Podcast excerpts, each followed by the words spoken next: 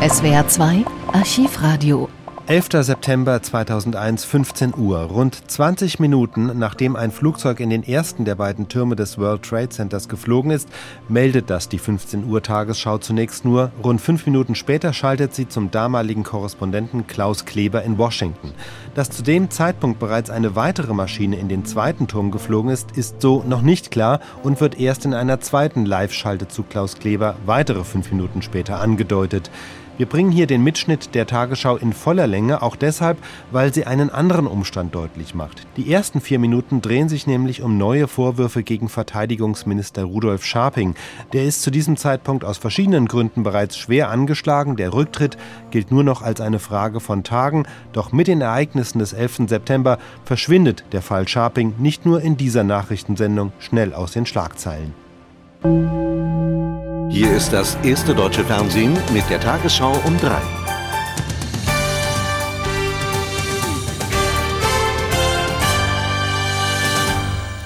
Guten Tag, meine Damen und Herren. Als Verteidigungsminister Scharping heute Mittag die Sondersitzung des Verteidigungsausschusses verließ, da hatte sich das Kapitel der Vorwürfe für ihn erledigt. Nachdem er gestern seine Flüge mit der Flugbereitschaft erklärt hatte, nahm er heute zum Vorwurf des Geheimnisverrats Stellung. Im Anschluss an die Sitzung kündigte die Opposition allerdings an, dem Ausschuss liege neues, belastendes Beweismaterial gegen den Minister vor. Für Rudolf Scharping war es heute nur noch ein Pflichtauftritt. Sondersitzung zweiter Teil. Die Vorwürfe der Opposition, er habe in Mazedonien Geheimnisverrat begangen, wies er weit von sich. Im Ausschuss wurde das Video der umstrittenen Pressekonferenz gezeigt, in voller Länge ungeschnitten. War das Kapitel damit für den Minister abgeschlossen? Für mich schon, aber ich weiß sehr genau, dass es für andere noch nicht abgeschlossen ist. Und deswegen habe ich ja ausdrücklich meine Bereitschaft erklärt, jederzeit mit Information und Antwort auf Fragen zu reagieren. Minuten später bewahrheitet sich Scharpings Vorahnung. Die CDU sieht ihre Vorwürfe nicht widerlegt. Im Gegenteil, sie spricht von neuem Belastungsmaterial. Ein deutscher Verteidigungsminister, der in prekären außenpolitischen Dingen im Ausschuss offensichtlich nicht die Wahrheit sagt, und er hat sich eben hier um Kopf und Kragen geredet, ist für die Bundesrepublik Deutschland auf dem Stuhl des deutschen Verteidigungsministers unerträglich. Doch womit genau Scharping sich belastet haben soll, darüber schweigt Paul Breuer, ebenso wie andere Vertreter der Opposition, mit dem Hinweis auf Vertraulichkeit. Die grüne Verteidigungsexpertin dagegen will weg von der Personaldebatte. Ich hoffe, dass morgen die Sachdebatte sowohl zum Einzelplan 14 als auch zum Bundeskanzleramt sich mit den politischen Problemen beschäftigen und nicht mit einem Scheingebäude, was die Opposition hier aufgebaut hat. Verwirrung unter den Journalisten. Scheingefechte der Opposition oder doch neues belastendes Material? Noch ist es Spekulation. Die Union macht also dunkle Andeutungen. Streng vertrauliche Informationen liegen angeblich vor, die mit absoluter Sicherheit ausreichen würden, dass Scharping nicht mehr im Amt zu halten sind. So jedenfalls hat das Paul Breuer von der CDU gesagt und hat sich, wie gesagt, geweigert, Details zu nennen. Äh, Werner Sonne, es gab eine Pressekonferenz in Berlin. Wissen Sie inzwischen Näheres? Nun, die Opposition hält an ihrer Weigerung fest, äh, Details zu nennen, beruft sich dabei auf die Geheimhaltung, macht weiterhin Andeutungen. Aber inzwischen haben wir aus Abgeordnetenkreisen, aus Teilnehmerkreisen heute an der Verteidigungsausschusssitzung Folgendes erfahren. Offensichtlich gab es einen Konflikt äh, zwischen den Deutschen und den Briten über den Einmarsch der deutschen Truppen nach Mazedonien. Deshalb, so die britische Information, äh, sei der eine Grenzübergang nicht benutzbar gewesen. Es habe dort Minen gegeben, so offenbar die Information, die dem Bundesverteidigungsminister vorgelegen hat habe. Und offensichtlich, äh, das mit Vorbehalt, hat der Verteidigungsminister dann über den anderen, über Platze, den zweiten Grenzübergang gesprochen und die deutsche Seite praktisch darauf festzulegen versucht, um hier den Einmarsch äh, durchzusetzen. Ähm, dann habe sich aber herausgestellt, und außerdem gab es dort Demonstrationen, dann habe sich herausgestellt, dass es aber keine Minen gegeben habe auf dem zweiten Grenzübergang, mhm. entgegen den Warnungen der Briten und äh, dass die Deutschen dann über diesen Grenzübergang ohne Probleme hm. rübergekommen seien. Hier hat es also offensichtlich, ja. ich sage das noch einmal mit Vorbehalt, einen Konflikt äh, zwischen den Briten und den Deutschen gegeben. Der Verteidigungsminister hat angeblich hm. angedeutet, mhm. dass die Briten hier verhindern wollten, dass die Deutschen äh, einrücken, mhm. plangemäß. Warum sie das getan haben sollen, bleibt allerdings weiterhin unklar. Sie müssen uns jetzt nur mal sagen, wie schätzen Sie es ein? Ist das eine Information, deretwegen Scharping seinen Stuhl räumen muss? Ich glaube, man muss erst einmal völlige Klarheit schaffen, was denn nun eigentlich da abgelaufen ist, äh, welche Motive es dabei gegeben hat äh, bei den Äußerungen von Sharping, ob es wirklich zutrifft, was die Briten sagen. Wir sind im Augenblick dabei, das zu verifizieren und mhm. versuchen von Verteidigungsminister Sharping dazu eine Stellungnahme zu bekommen. Mehr darüber in unseren weiteren Sendungen. Werner Sonne war das aus Berlin.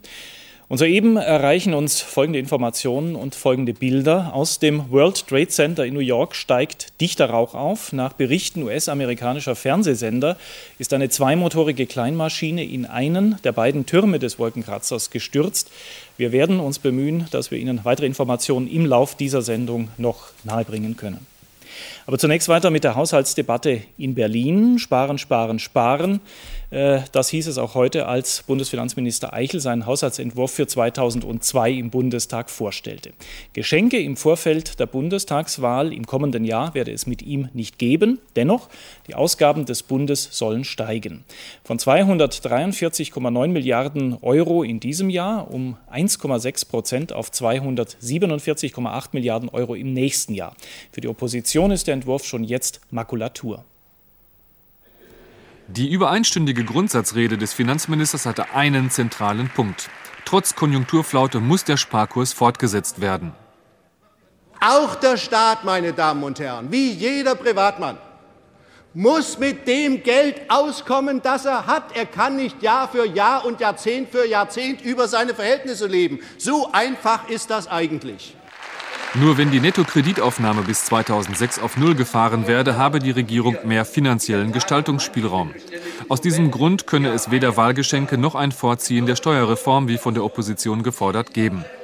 Finanzminister Eichel lehnte es ab, vor der Steuerschätzung im November weitere abgeschwächte Wachstumsprognosen abzugeben. Klar, so die Opposition, denn der Etatentwurf 2002 sei auf Sand gebaut. Sämtliche Grunddaten, ob Konjunkturprognose, Steuereinnahmen oder Arbeitslosigkeit, würden schon heute nicht mehr zutreffen.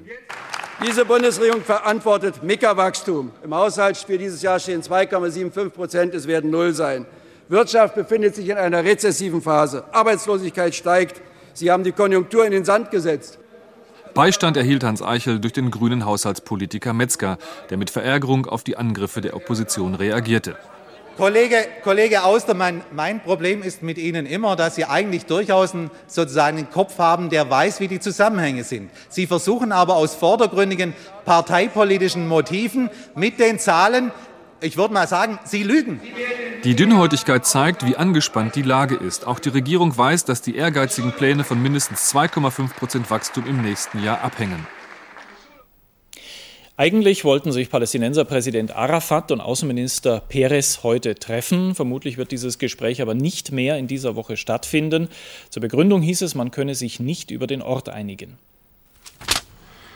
Die israelische Armee belagert seit heute die palästinensische Stadt Jenin. Bei dem Beschuss des Ortes und eines benachbarten Flüchtlingslagers wurden nach Palästinenserangaben mehrere Menschen verletzt. Israel will durch die Blockade angeblich Attentate militanter Araber verhindern. In der Nacht hatte israelisches Militär eine palästinensische Polizeistation im Gazastreifen zerstört. Von dort aus soll die nahegelegene jüdische Siedlung Netzarim beschossen worden sein. Ein Bundesgericht in Melbourne hat die australische Regierung aufgefordert, die mehr als 400 Flüchtlinge von der Tampa einreisen zu lassen. Diese würden unrechtmäßig ihrer Freiheit beraubt. Die Regierung legte Berufung ein und kündigte an, das Marineschiff Manura werde nicht umkehren. Es soll die Flüchtlinge, die überwiegend aus Afghanistan stammen, nach Papua-Neuguinea bringen. Von dort aus werden sie nach Neuseeland und auf die Pazifikinsel Nauru ausgeflogen. Es ist ihr schlechtestes Ergebnis seit mehr als 70 Jahren. Bei der Parlamentswahl in Norwegen müssen die regierenden Sozialdemokraten eine herbe Wahlniederlage hinnehmen. Laut dem vorläufigen Endergebnis kommt die Sozialdemokratische Arbeiterpartei auf 24 Prozent. Das ist deutlich weniger als bei der letzten Wahl. Die Opposition fordert jetzt den Rücktritt von Ministerpräsident Stoltenberg. Das Ergebnis kam nicht ganz unerwartet. In Oslo steht ein Regierungswechsel bevor, von links nach rechts. Jan Petersen und seine konservative Partei sind mit ihren Versprechen wie Steuersenkungen und einer Modernisierung des Wohlfahrtsstaates die Sieger der Wahl. Auch Kjell-Magne Bondeweg mit seiner christlichen Partei kann zufrieden sein. Ohne ihn, der schon einmal Ministerpräsident war, kann keine bürgerliche Regierung gebildet werden. Er ist der Joker. Der große Verlierer ist Ministerpräsident Jens Stoltenberg. Der Sozialdemokrat fuhr das schlechteste Ergebnis seit fast 80 Jahren ein. Die Partei verlor über 10 Prozent. Die Wähler machten den einzigen Hoffnungsträger der Sozialdemokraten für den maroden Wohlfahrtsstaat für hohe Steuern verantwortlich. Wer nicht ins bürgerliche Lager wechseln wollte, der tauschte die Sozialdemokraten gegen die Linkssozialisten aus. Christine Halversen ist die zweite Siegerin des Tages. Die Regierungsbildung in Oslo wird kompliziert, weil die politische Kultur des Landes Minderheitsregierungen kennt. Man kann regieren, solange man keine Mehrheit gegen sich hat. Das bürgerliche Lager soll nun Norwegen modernisieren. Bitter für die Sozialdemokraten, die diese Aufgabe immer als die ihre ansahen.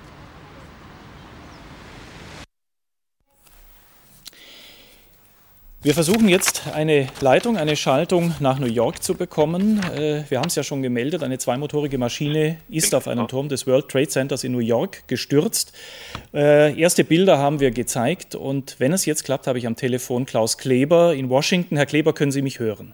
Ich höre Sie, Klaus. Grüßen Herr Kleber, Sie. was genau ist passiert? Das, das wissen wir nicht. Wir schauen hier, wie vermutlich Sie in dieser Sekunde auch, ich nehme an, dass Sie das einspielen, auf Live-Bilder aus New York wo man die Spitze des Südturms des World Trade Centers, dieser beiden genau gleich aussehenden 110 Stockwerke hohen Türme, in Flammen sehen. Es sieht aus, als äh, brenne das oberste Fünftel eines der beiden Türme.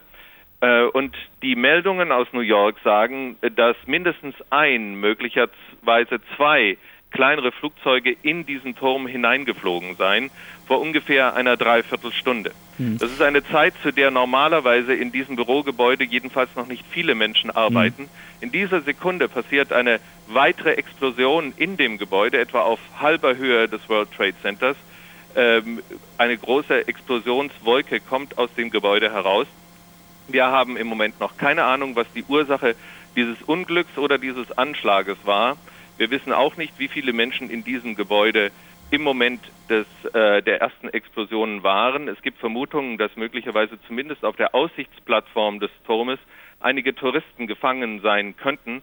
Die wären, wenn dem so wäre, allerdings gefangen in einer fürchterlichen Rauchwolke, die im Moment die Spitzen beider Gebäude umgibt. Das heißt eine Riesenkatastrophe, was auch immer die Ursache gewesen sein mag. Klaus Kleber war das mit ersten Informationen live aus Washington am Telefon. Vielen Dank.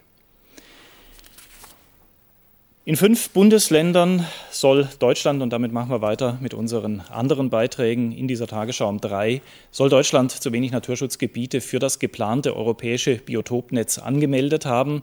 Damit verstößt die Bundesrepublik gegen eine EU-Richtlinie und wurde deswegen vom Europäischen Gerichtshof in Luxemburg verurteilt. Eine Strafe ist mit dem Urteil zunächst nicht verbunden. Die betroffenen Bundesländer erklärten, sie hätten die Listen mit den geschützten Gebieten längst vervollständigt, beziehungsweise würden dies noch in diesem Jahr tun. Der ungarische Ministerpräsident Orban ist zu einem zweitägigen Besuch in Deutschland eingetroffen. Mit Bundesaußenminister Fischer weihte Orban die neue Botschaft Ungarns in Berlin ein.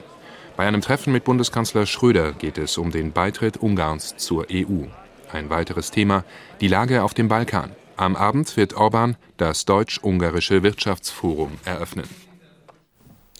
Auch wenn nur geringer Sachschaden entstand, der Anschlag auf die Düsseldorfer Synagoge im Oktober vergangenen Jahres hatte weltweit für Aufsehen gesorgt. Im Frühjahr verurteilte das Düsseldorfer Amtsgericht einen Angeklagten zu zwei Jahren und drei Monaten Haft und seinen Komplizen zu einer Bewährungsstrafe. Mit der Tat wollten die beiden nach eigenen Angaben ein Zeichen gegen die Gewalt der Israelis im Nahen Osten setzen. Heute wurde dieser Prozess neu aufgerollt. Vor dem Landgericht in Düsseldorf geht es um die Frage, ob die im Frühjahr verhängten Strafen für den Synagogenanschlag zu milde waren. Eine Bewährungsstrafe für den jüngeren Täter und zwei Jahre und drei Monate Haft für den älteren, das war dem Staatsanwalt nicht genug. Auch der Anwalt des in Haft sitzenden Täters hatte Berufung eingelegt. Als Motiv hatten die beiden Täter angegeben, sie wollten ein Zeichen gegen die Gewalt im Nahen Osten setzen. Nach unserer Meinung ist es so, dass diese Tat gemessen werden sollte an vergleichbaren anderen Taten und nicht daran gemessen werden sollte, wie das Echo im Ausland ist. Es gab ja im Rahmen auch der äh, Ausschreitungen in Israel, die auch seinerzeit schon stattgefunden haben, zahlreiche andere Vorfälle auch in der ganzen Welt Jüdische Organisationen wie auch die Staatsanwaltschaft hatten die Urteile kritisiert. Die Tat hatte große Empörung ausgelöst. Es hat mit Sicherheit eine Berücksichtigung im Strafmaß zu finden. Nur bitte haben Sie dafür Verständnis, dass ich dem Gang der Hauptverhandlungen, die jetzt erst beginnt, nicht vorgreifen möchte. Kurz nach der Tat hatten die jungen Männer die Frage des Ermittlungsrichters in Karlsruhe, ob sie die Synagoge anzünden wollten, bejaht. Die Täter werden aber als labil und unreif beschrieben. Objektiv, so sagte heute das Gericht, hätten die selbst gebastelten Brandsätze, die die Männer auf die Hochsicherheitstür geworfen hatten, die Synagoge nicht in Brand stecken können. Der Sachschaden betrug knapp 1000 Mark. Die Richter werden nun herausfinden müssen, ob es ausreichende Beweise für den Vorwurf der versuchten schweren Brandstiftung gibt. Sie haben es gehört, zwei Flugzeuge sollen auf äh, das World Trade Center gestürzt sein. Man weiß noch nicht sehr detailliert Bescheid. Wir versuchen jetzt noch einmal am Telefon Klaus Kleber in Washington zu kriegen. Herr Kleber, steht die Verbindung? Hallo, Herr Kleber. Ja. Herr Kleber, äh, Sie können das beobachten in der Live-Übertragung. Was hat sich inzwischen getan? Was ist da los am World Trade Center? Es gab, seit wir das letzte Mal vor zwei, drei Minuten miteinander sprachen, eine weitere Explosion weiter unten in dem Gebäude. Offensichtlich breitet sich das Feuer von der Spitze nach unten aus und immer wieder neue äh, Explosionen passieren, riesige Flammen und Qualmwolken dringen aus dem Gebäude heraus wer auch immer in diesen Stockwerken sein sollte zu dieser Stunde, wo gerade erst der Bürobetrieb beginnen sollte, ist nun wirklich in Lebensgefahr, wenn er überhaupt eine Chance hat, das zu überleben. Es ist äh, nicht mehr mehr zu vergleichen mit dem Anschlag auf das World Trade Center vor acht Jahren, bei dem sechs Menschen ums Leben kamen und äh, über tausend verletzt wurden. Dieses hier, was da im Moment vor unseren Augen sich abspielt, ist eine noch größere Katastrophe. Geht man von einem Unfall aus oder kann es sein, dass es sich um einen Anschlag handelt?